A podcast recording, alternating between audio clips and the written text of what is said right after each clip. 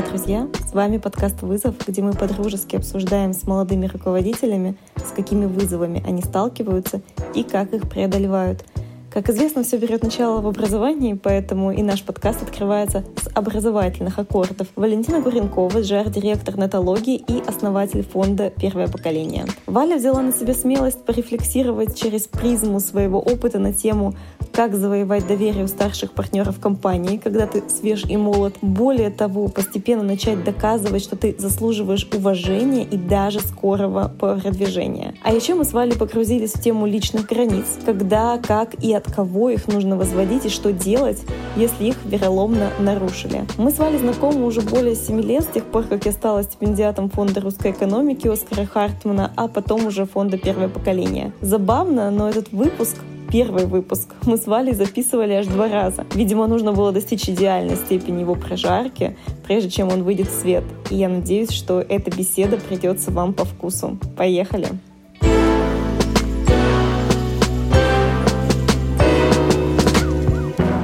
Валя, привет! Привет, Даш! Начнем мы с близ знакомства. Хорошо. Первый вопрос. Если бы ты написала книгу, то как она называлась? Вот любишь ты задавать такие вопросы, на которые я не знаю ответ, или нужно очень долго его искать. То есть книга, которую я бы написала, и она бы называлась, э, не знаю, «Страх и ненависть в правительстве». О, а вот этого я от тебя не ожидала. Вот так вот. Вот такая вот я неожиданная. Здорово. В каком количестве телеграм-чатов или каналах ты являешься админом? И назови топ своих любименьких. Очень много э, телеграм-каналов, в, котором я, в которых я являюсь админом. И это проблема э, очень большая. Для тебя или для других? Для меня и для других. Активных у тебя сколько? Активных? Ну, я, наверное, думаю, что штук 10. Невероятная мультизадачность. Какие там два-три твоих э, самых заветных? Ну, это, наверное, все, что касается какой-то вот этой моей блогерской немножко тематики. У меня есть канал про бьюти, неожиданно. У меня есть э, новый канал про моду и стиль, тоже неожиданно. А, это два приоритета, да. Третий приоритет, у меня есть э, чатик, где мы состоим э, типа с мужем. Канал, где мы состоим только вдвоем с мужем, и я пишу туда всякие умные мысли, и он говорит, что я классная. Как ты думаешь, с каким персонажем ассоциирует тебя твоя команда? С Карабасом-Барабасом. Почему? Вроде бы там бьюти, гедонизм, эстетика. Понимаешь, я вот э, из тех людей, которые свою личную сторону жизни вообще никак не показывают своим коллегам. Они вообще не знают ни про какие блоги. Они э, единственное, что про что знают, это про фонд, потому что это близко к профессиональному. А поскольку все-таки профессиональный джарщик, вот эту вот э, штуку лучше оставить вот в нашем с тобой, знаешь, кругу, плюс-минус еще друзей. То есть я не какой-то публичный блогер, и так веду для себя эти истории. Поэтому они про эту мою красивую сторону жизни ничего не знают и не знают, что я Карабас-Барабас. Но я справедливый Карабас-Барабас Барабас. То есть если я бью, значит так нужно. Но об этом в следующей серии. Жестоко получилось как-то. Ладно. А руководитель? С кем тебя ассоциирует? Мой руководитель? Я такой драйвовый э, пулеметчик. Вот примерно так меня описывает руководство. И Валя это... Катюша. Валя Катюки. Пусть будет Валя Катюша, да. Пулеметчица, короче, да. Вот как-то так. Круто. А какие у тебя три роли по жизни? Я хранительница очага, абсолютно серьезно, без шуток. Второе, я основатель фонда. И третье, я хороший джарщик. Фонда первое поколение, если что. Реклама нативная пошла. Мы не пили, если что, сегодня. Только чай. И кофе. И кофе. Отлично. Можешь э, коротко рассказать, что такое фонд? Фонд «Первое поколение» — это 132 человека, объединенных едиными ценностями. Ценности стоят в том, чтобы быть хорошим человеком. И если вы чувствуете внутри, что вы хороший человек, что вам можно доверять, что вы умеете хранить конфиденциальность, свои чужие интересы под э, личной защитой, да, если вы умеете вкладываться в людей, отдавать людям, а самому какую-то пользу приносить в общество, но самое главное, чтобы вы внутри понимали, что вы хороший человек. Тогда вам к нам. Мы ждем, потому что набор мы вот недавно открыли.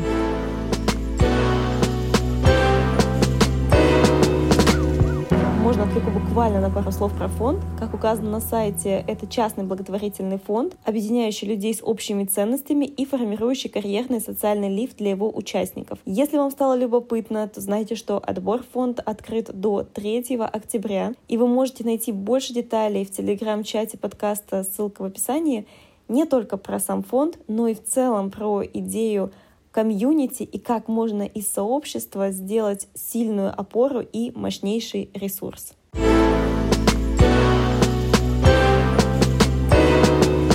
И последний вопрос. Можешь, пожалуйста, объяснить, какой идеальный результат от своей основной работы ты видишь на горизонте двух-трех лет? Я э, отстроила команду отстроила поток контрактов государственных, который идет через компанию онтологии, в которой я работаю, онтология Севергрупп. И я думаю, что на горизонте двух-трех лет э, я в, нахожусь еще в декрете. То есть мне нужно до декрета своего, который будет, например, на этом горизонте, выстроить так работу команды и компании, чтобы это работало максимально автономно, чтобы я в любой момент могла вернуться, и там было все отлично. И в команде, и в деятельности, и в деньгах э, компании. Как-то так. Угу, круто. Пока ты не в декрете, пойдем к нашим ключевым вызовам. Спасибо тебе за блиц. Расскажи, когда ты столкнулась э, вообще с такой сложностью, чтобы завоевать у кого-то доверие у гораздо более старших, опытных и авторитетных людей, и что не получалось сначала, и как ты с этим боролась? Ну, все сложно. Вот. И, наверное, начну давай с тезисом, а потом перейду к какому-то личному опыту. Да, да, конечно. Вот. А, потому что тезисы, они есть. Молодость расхожая фраза, и мы с тобой, кажется, это еще раз обсудим, что это время учебы, проб и ошибок. А на самом деле про смысла. Потому что когда тебе 30, ты понимаешь, что ты не доучился или ты не допробовал, и ты не доошибался. Потому что та же самая цена ошибки, да, когда тебе 16 лет, 18 лет, 20 лет, окей, 22 года на работе, например, это одна цена ошибки. И нам всем кажется, что нас все смотрят и пальцем показывают и говорят, вот ты такой ошибся, вот ты отчет не сделал, или там презентацию плохо рассказал, плохо выступил на людях и так далее. На самом деле нормальным большинством людей, профессионалов, это воспринимается совершенно нормально. Но если тебе 22 года, и ты делаешь плохо, но ты пытаешься, да, как ты исправляешь свои ошибки, значит, все будет классно старшие товарищи тебя всегда поддержат, адекватные, да. А вот когда тебе 30, и ты ошибаешься, не умеешь пичить презентацию, не умеешь написать правильно письмо, я не знаю, не умеешь продавать на встрече, время э, учебы, оно прошло. Ну окей, мы сейчас не будем говорить про европейский менталитет, там время учебы, оно бесконечное, до 50 лет минимум. Но если мы смотрим российский менталитет, то все-таки до 30 лет ты должен нашибаться, напробоваться и классно свою поленку знаний расширить, да, научиться, чтобы дальше стартовать. Когда молодой человек приходит работать в компанию, круто, если у него есть амбиции. И, конечно, эти амбиции нужно всегда показывать. Вопрос, как показывать эти амбиции. Я всегда, насколько я помню, была амбициозным человеком. Приходя к личному кейсу, я когда пришла работать к Оскару Хартману, это, по сути, была моя вторая корпоративная работа. До этого работала в международной фармакомпании. Так получилось, что там мне не давали повышения, потому что я была очень молодая, и я была в том числе девочка, сори, да, отсылка к сексизму. Но, тем не менее, это были две основные причины, почему я ушла. Я начала искать работу, и я поняла, что, наверное, чтобы влиять как-то на решение, не быть каким-то ассистентом отдела, либо каким-то младшим координатором кого-то, чтобы все-таки иметь доступ к первому лицу. Как-то у меня изначально сложилась такая картинка, что, блин, если я пойду работать в какой-то бизнес, мне нужно быть рядом с человеком, который принимает решения. А, я начала просто шерстить на HeadHunter, тогда это был уже популярный ресурс. Для обмена резюме это было очень давно, но тем не менее. А, и просто начала смотреть э, людей, просматривать просто их резюме и смотреть, э, насколько у них э, классно они составлены, а что они там пишут вообще. А не указывают возраст, а указывают они, что они умеют делать или не умеют делать. А вот если они, им написано, что им 18 лет, что они указывают в резюме? А если им написано, что им 30 лет, что они указывают в резюме, какой функционал? Потом стала мэчить эти резюме, которые я нашла в свободном доступе, с вакансиями, которые в свободном доступе. То есть разыскивается помощница руководителя. Она должна быть такая, такая, такая, такая. Я начала мэчить, да, то есть вот есть предложение на рынке, Маша, Вероника, Ангелина, насколько я помню, да, и есть определенные вакансии. И я посмотрела так, окей, мне 18 лет, э, у меня есть классный там социальный опыт, у меня есть международный опыт, потому что я прожила за границей 8 лет, спасибо родителям. И как я могу это переложить на бумагу, чтобы это выглядело нормально и скрыть свой возраст, потому что я прекрасно понимала, что как бы 18 лет, э, то есть это только какие-то стажерские позиции, либо какие-то начальные. И я как-то смоделировала свое резюме. И все. И у меня начались собеседования. Я с рекрутером встретилась, я встретилась с HR-директором. Я была бизнес-ассистентом Оскара, я уже об этом сказала. А, буквально через два месяца после этого великолепного события мы сработали, все хорошо. Я занималась инвестиционными проектами Fastlane Ventures. Он а, пришел ко мне с идеей, что я вот хочу сделать э, такой же благотворительный фонд, как у меня был в Германии, когда я был юношей. Меня спонсировал такой фонд немецкой экономики. Хочу сделать фонд русской экономики. Фонд российской экономики сначала мы хотели сделать, потому что мы не знали, что слово «российское» вообще-то как бы нельзя э, зарегистрировать. Поэтому получился фонд русской экономики впоследствии. А он говорит, ты хочешь заняться этим проектом? Я говорю, да, конечно, звучит интересно, классно. Я начала параллельно заниматься его инвестиционной деятельностью и созданием фонда, а это как бы очень большой и бюрократический раздел э, функций, да, и э, вообще, в принципе, нужно придумать весь процесс, а что там будет происходить, а будут стипендии или не будут, а как ребята отбираются, а кого мы вообще ищем, а какие партнеры. Короче, настоящий огромнейший просто проект, который на самом деле полностью изменил мою судьбу, я считаю. Поэтому за это Оскару огромный респект и спасибо большое, что мы были вместе этот промежуток времени. А, соответственно, на тот момент у нас было два менеджера, я и еще один. И еще один менеджер, он был как будто бы главный менеджер. Типа мы хотели, чтобы он был директором фонда. Это был один бизнес-коуч, который дружил э, с Оскаром. И в какой-то момент я поняла просто, что э, бизнес-коуч э, хороший человек, безусловно, но ничего не делает, а я просто как бы херачу как не в себя, и дело не в том, что я такая, о, я так много работаю, он ничего не делает, а дело в том, что я просто так сильно отдалась этому процессу, а я была типа менеджером проекта сначала. То есть он директор, менеджер проекта. Директор ничего не делал, менеджер проекта делал все. Я как менеджер проекта и ассистент еще Оскара пришла и говорю, Оскар, может быть, я все-таки возглавлю? Я вот вижу, что там у этого человека нет времени достаточно этим заниматься. Он сам к тебе приходил и говорил, что как бы ему не очень интересно. И Оскар, конечно, экономически и э, эмоционально рассудил, эмоционально. Он видел, что я, у меня глаза горят, что я хочу это делать, что мне нравится. Конечно, ему было приятно отдать человеку, у которого горят глаза, нежели э, человеку, у которого много других бизнес-задач в случае, да, с этим бизнес-тренером. Экономически он рассудил, потому что мне не нужно было платить по мульта в месяц. Мне было достаточно в 10 раз меньше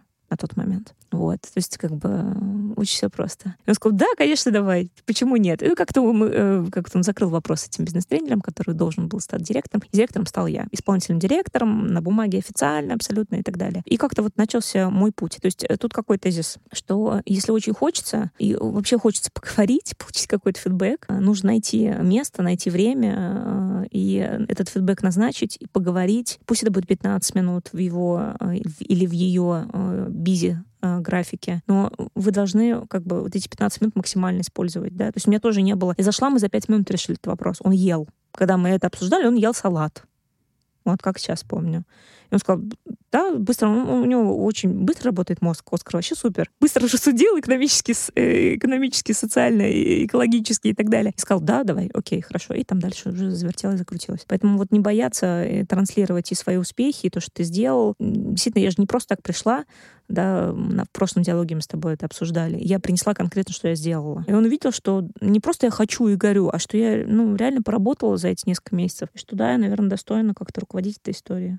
Доверился мне. За это спасибо. Вот, как-то так. А потом начался уже просто traction э, молодого менеджера, когда ты понимаешь, что тебе нужно закрепиться, тебе нужно продать ожидания. И вообще человек такой, знаешь, это по чести, преданный своему руководителю, там, старающийся делать все хорошо, принести все красиво, сделанный проект максимально как бы логичный, максимально с цифрами и так далее. То есть для меня важна вот эта вот общая картинка, которую я приношу. И для меня всегда было важно быть человеком, который приносит хорошие новости есть я прихожу и говорю, ребята, у нас вот это не получилось, но получилось вот это, вот это, вот это. Или ничего не получилось, все провалилось, но я знаю, как сделать лучше. То есть всегда приносить позитивный результат. Ты знаешь, что если ты встречаешься с людьми, у тебя наверняка было так в практике, которые два раза тебе принесли плохие новости, когда он придет к тебе в третий раз, ты будешь сразу такая, блин, может, с ним не встречаться. Он опять что-то плохое скажет. Руководитель всегда видит, когда ты хорошо работаешь и искренне относишься по-человечески своему руководителю. Это всегда видно. Не знаю, каким имбецилом нужно быть, чтобы это не видел. Это уже другой тип руководителя. Но адекватные люди, если молодой парень, девчонка стараются исправлять свои ошибки,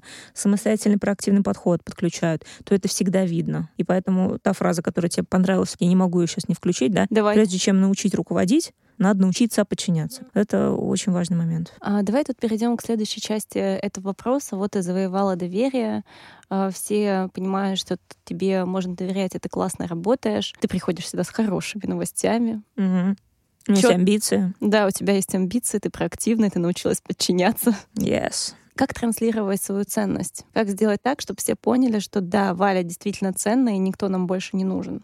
Первые два тезиса — это очень простой тезис — хорошо делать свою работу. Блин, когда ты плохо делаешь свою работу, все это видят. Здесь вообще ничем это не прикроешь и никак это не ретранслируешь. Конечно, первый совет всегда — это хорошо делать свою работу. Второй совет — это если ваша работа связана с коммуникацией с людьми, неважно с какими, да, с подчиненными, с партнерами, с руководством, с акционерами, еще с кем-то, с клиентами, например, да, там, в B2C-сегменте, то э, здесь должно быть от вас исходить аура и конкретная искренняя поддержка То есть ты должен приходить э, на человеку ко встрече с запросом не просто давай обменяемся какими-то словами, разойдемся, напишем follow-up, а чем я могу тебе помочь, чем ты мне можешь помочь. И в первую очередь ты всегда такой этот джентльменский такой подход. Ты должен, э, должна, должен сама предлагать эту помощь, первое. Во мне это просто искренне зашито уже, как ты знаешь, там какой-то код у меня. И я этим, соответственно, тоже транслирую своим сотрудникам, что вы приходите на встречу помочь другому человеку, компании, организации, государству решить какую-то проблему. Вот помогите ему.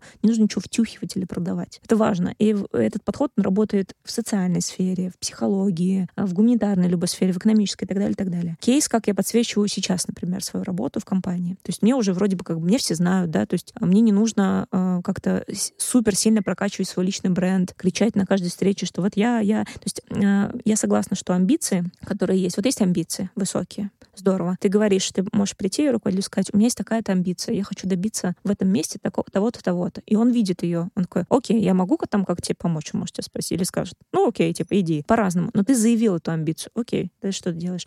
Ты идешь, хорошо делаешь свою работу, то, что мы обсудили. И третье, ты подсвечиваешь эти результаты. Ты подсвечиваешь либо на синке с этим руководителем, либо на общих встречах. Ты берешься и говоришь, можно я там по своей работе, там, этот слайд расскажу я. Даже если этот слайд должен был рассказывать твой менеджер, ты должен попросить своего менеджера дать тебе возможность рассказать об этом самому. И если менеджер уже говорит нет, то искать там другой способ, другой встречи, донести до ЛПР, да, лица принимающего решения, а, свои результаты. И, ну, причем это нужно реально носить, когда есть чем гордиться, и ты действительно что-то сделал. Если ты просто хочешь ну, выпендриться, да, такое вот тоже расхожее выражение, то, конечно, это не работает. Работает только, если ты хорошо поработал. А в контексте, э, возвращаюсь к кейсу, мы с э, февраля 2021 года в серой группе нотологии формируем B2G департамент. Это GR департамент. B2G — это более бизнесовое название, GR — это больше понятное государство название, да. Мы работаем над репутационными коммерческими проектами с государством. Да, образовательная компания работает с государством над разными социальными коммерческими проектами. И направление для нотологии, как для бизнеса, оно новое. И люди, которые работали в этой компании, например, 10 лет, 7, 6, 5, 2 года, они вообще могут незнакомы быть с GR-сферой, и они могут ее пугаться потому что, о, гасуха, это все плохо, все куплено, взятки, взятки, э, еще там э, конкретные триггеры, там, Путин, ФСБ, МЧС, там, ну, как бы у всех очень, надеюсь, меня не закроется этот подкаст. Суть в том, что э, есть очень много ассоциаций, и, к сожалению, в нашей стране у населения они отрицательные. А я считаю, что они должны быть положительные. И это мой искренний абсолютно подход. И я считаю, что власть, государство делает много хорошего для населения, и я пытаюсь своими проектами, своей деятельностью, деятельностью своей компании онтологии, транслировать, что мы можем работать с государством. И это классное, продуктивное партнерство для населения, не только для бизнеса, для денег каких-то, а для населения. Это очень важно. И что мы сделали? А, мы решили месяца три назад, у нас было, вышло четыре дайджеста, мы делаем внутри компании сами ручками дайджест новостей, про государство, на стыке государства, образования и цифровых технологий, потому что это, этими тремя сферами мы занимаемся в нашем департаменте. И мы рассказываем новости вот эти чудовищные, которые вышел законопроект такой-то, связанный с образованием, там, например, да, или там э, выделили федеральный бюджет вот столько-то миллиардов рублей, и мы рассказываем человеческим языком нашим коллегам, партнерам внутри компании, что это значит для них. Вот внутри моей компании я взяла такую функцию на себя, что я рассказываю, что делает государство для населения, для сотрудников. Я оформляю это все в дайджест, да, там в какой-то, не знаю, сайтец, да, такой небольшой одностраничник, а, где есть э, веселые мемы, веселые кеки, а, классно представленная информация, понятным языком о сложном. Я так транслирую свою деятельность, а, в том числе акционерам и руководству компании. Это важно. И, конечно, команде всей. Тогда перейдем к следующему вызову. Как не нарушать личные границы Поделись здесь своим опытом, э, может быть, тоже там тезисно или кейсами, как тебе удобно. Личная граница — тема сложная, и она прочувствованная мною несколько раз. Э, ничего драматичного, не нужно сейчас пускать зрителю нашему слушателю слезу. Но у меня, вот я так посчитала, из таких э, серьезных опытов нарушения личных границ было два руководителя, с которыми было сложно работать. Это обеспеченные люди, это люди влиятельные, Вообще, в принципе, так сложился мой трек профессиональный, что я всегда работаю с какими-то непростыми, богатыми. А, это очень важно здесь понимать в контексте, да, влиятельными угу, людьми. Да, конечно. И, может быть, из-за того, что я вот шишек набила в молодости вот на таких сильных персонажей достаточно, мне как-то проще сейчас вообще абсолютно ориентироваться в пространстве, там, в бизнесе, в государстве в том числе. Вот потому что работая с сильными людьми, работая с сильной командой или со сложными кейсами, ты учишься типа в 10 раз больше. Поэтому э, кейсы какие были? Давайте сначала проговорим, что такое границы. Это очень важно сейчас понимать. Да. Э, есть история с границами, когда тратят твое свободное время. Например, звонят тебе в вечернее время, когда ты уже проводишь время с мужем или с мамой. Или тебе звонят в отпуске, выдергивают из отпуска. Это грань, когда нарушают твои временные границы, скажем так, личные, но связаны со временем. есть еще история э, более печальная. Это когда тебя унижают. Причем унижать могут как с подтекстом, да, с каким-то, так могут скрыто унижать, но ты чувствуешь, что это унижение тебе некомфортно, тебе неприятно. То есть личностные такие, да, более да. психологические границы. Да, да, то есть это уже как бы такое, тебе уже некомфортно, ты эмоционально начинаешь не просто ты много работаешь на выходных, а тебе, тебя давят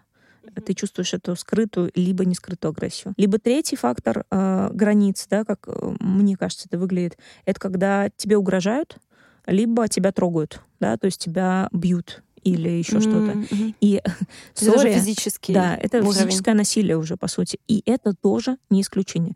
Uh, у меня не было, слава богу, кейса, когда ко мне применяли физическое насилие, спасибо большое, но у меня были кейсы, когда мне угрожали.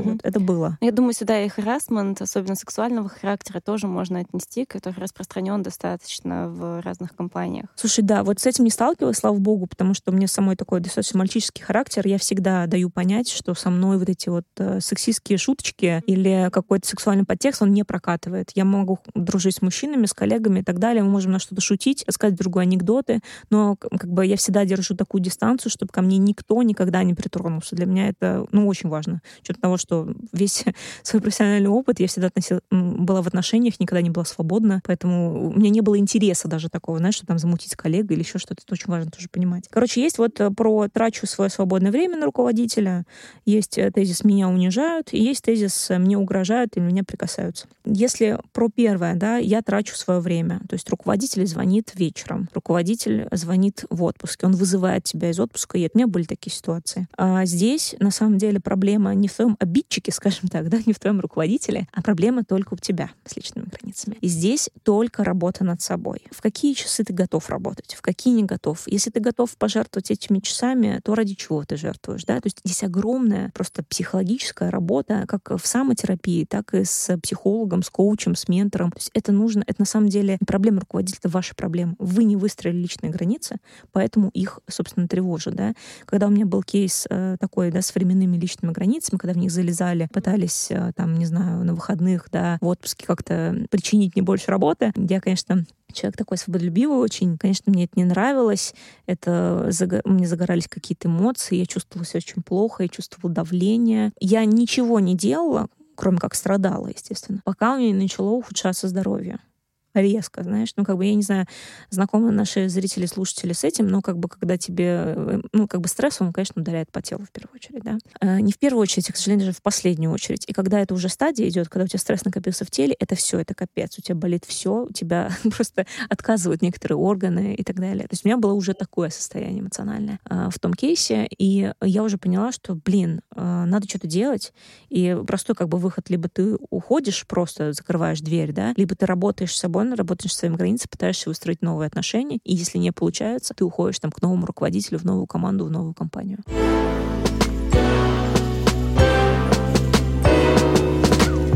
Вообще тема личных границ с точки зрения времени, о которых говорит Валя, особенно обострилась в карантинное время, когда граница между работой и личной жизнью стала меркнуть. Недавно даже BBC поделились, что согласно глобальному исследованию среднее время работы увеличилось аж на 30 минут в день с 2019 предкарантинного года по 2020 год, а 30% сотрудников, работающих на удаленке, признались, что им стало гораздо сложнее переключаться от работы во время пандемии. Так что понятно, что признавая прелести удаленки, от претензий мы не отказываемся и пытаемся с ними работать. Конечно, универсального инструмента установления личных границ нет, но есть очень много лайфхаков. И если тема заинтересовала, можно найти ссылки на полезные материалы в Телеграм-чате. Также там можем вместе открыто подискутировать на эту прочувствованную многими тему.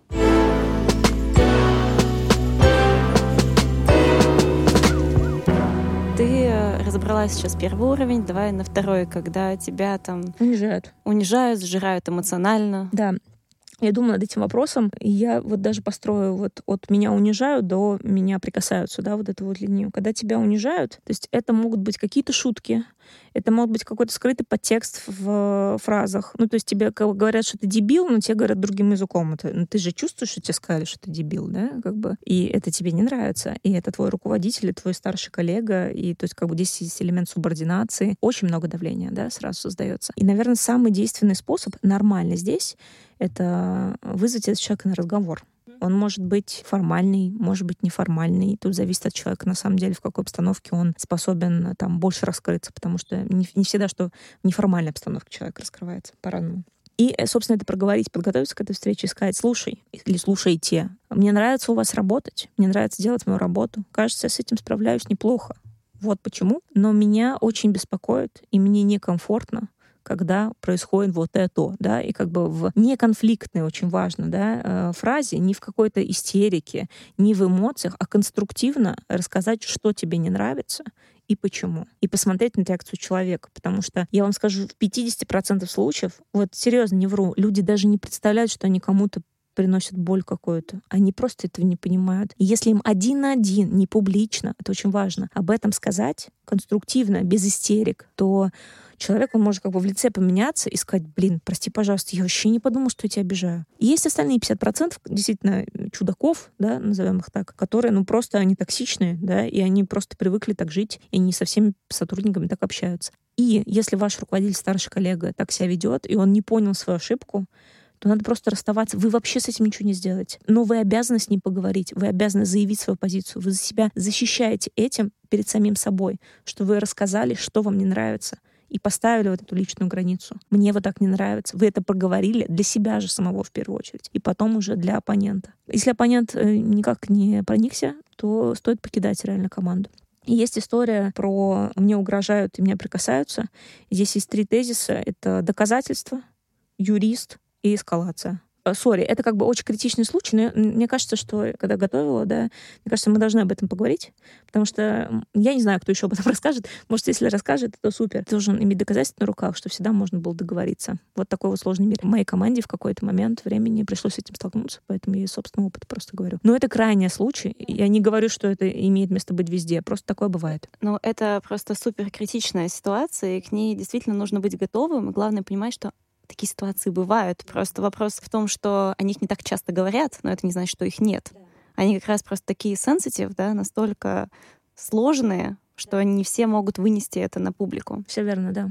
И главное проэскалировать э, в конце, если это не помогло. То есть вы собрали доказательства, у вас есть посредник. Этот посредник, если вы не хотите, вы можете сами выступать, но это очень эмоционально затратно. У вас есть посредник, который говорит, слушайте, вы угрожали моему клиенту, раз, два, три, четыре, пять. У нас есть доказательства. Человек либо сворачивает свою деятельность и как бы какой-то такой мир, да, вы договариваетесь. А я сейчас говорю про моральные договоренности, ни в коем случае не про какие-то там компенсационные или еще что-то. Это вообще другой кейс, я даже не буду это обсуждать. Если это не работает, то вы, вы чувствуете угрозу, что вам угрожает, что вот, ну, за вами сейчас приедут и физически что-нибудь с вами сделают. Вы эскалируете этот вопрос в СМИ, на компанию, на команду. То есть вы оповещаете как можно больше количество людей о таком случае. Но это можно сделать по этике только тогда, когда вы пытались договориться с человеком и не получилось. Вот вам он все равно угрожает. Все, это уже как бы патовая ситуация. Там была еще часть э, вопроса про то, как устанавливать личные границы своей командой, как их не нарушать. Какие инструменты могут помочь? Вот какие тебе помогают не нарушать границы, чтобы твои сотрудники были довольны? Э, на самом деле только искренность, только проговаривание э, вот этого все изначально. Тоже мы обсуждали, когда к тебе приходит человек на собеседование, то ты всегда прозрачно должен ему сказать про график работы, работы, фактически, не то, что там написано, а фактически. Не знаю, вот ко мне приходят сотрудники, говорю, мне все равно, сколько часов в день ты работаешь.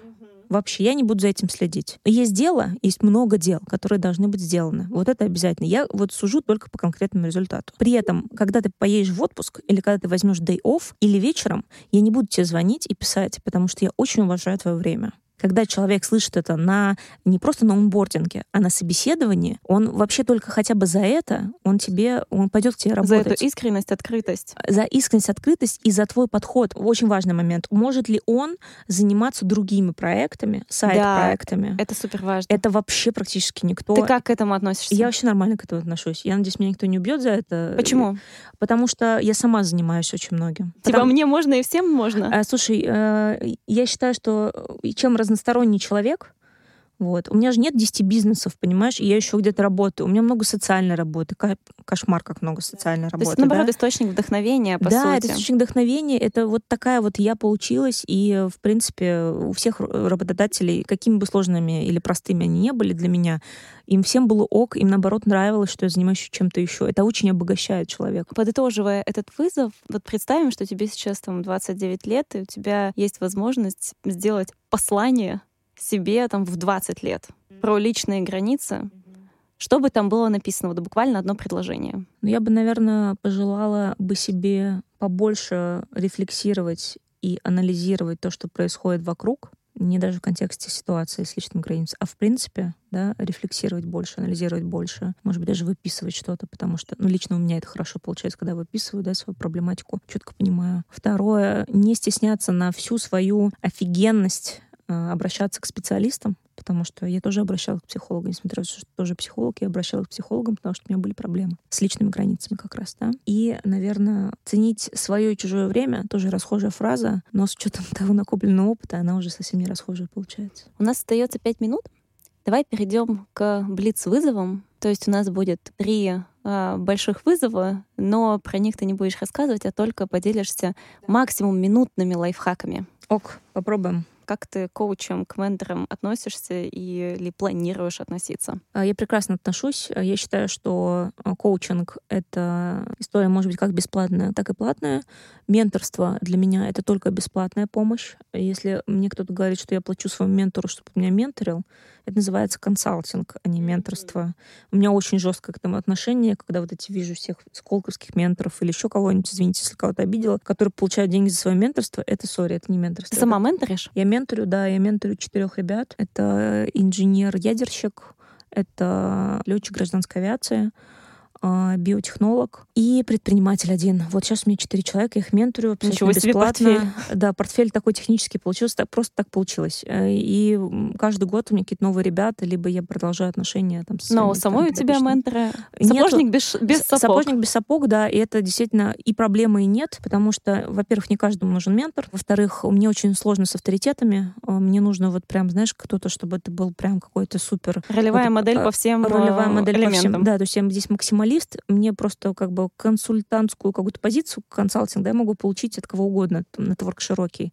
А вот именно чтобы довериться и сказать, вот этот человек мой ментор, это мне вот прям трудно найти такого человека. У меня есть там два человека в запасе, которые я считаю, что они, наверное, могли быть мне хорошими менторами. Но я не приступаю в активное наступление, не зову их э, как бы с собой в путешествие, потому что, например, я не знаю, какие они люди. Вот для меня это У тебя пока капец. еще анализ идет. Анализ, да, идет, да, извините. Я пока анализирую, короче.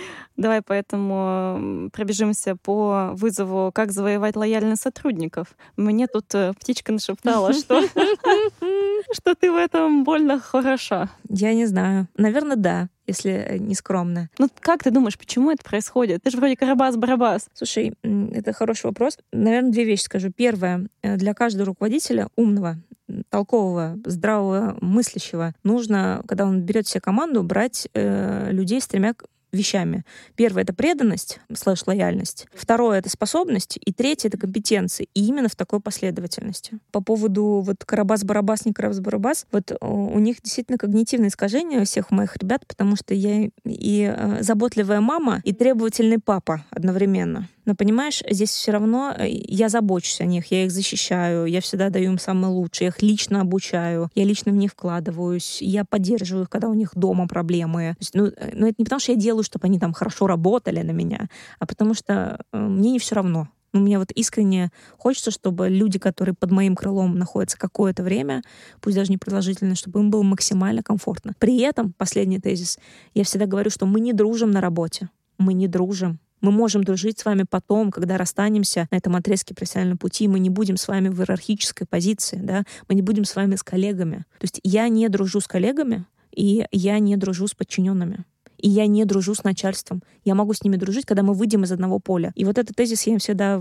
как бы всегда напоминаю об этом, потому что иногда, конечно, люди хотят потеряться в такой неформальной атмосфере, они чувствуют, что им хорошо, тепленько, и тогда вместо заботливой мамы выходит требовательный папа и спрашивает про результаты, что там, как у нас с финансовыми показателями. Как-то так. И давай тогда к последнему, как раз э, про размывание. Как не размыть свои ценности и остаться собой в новой роли? Э, банальный совет — их выписать, потому что мы все такие, ой, у меня такие-то ценности, а какие у тебя ценности?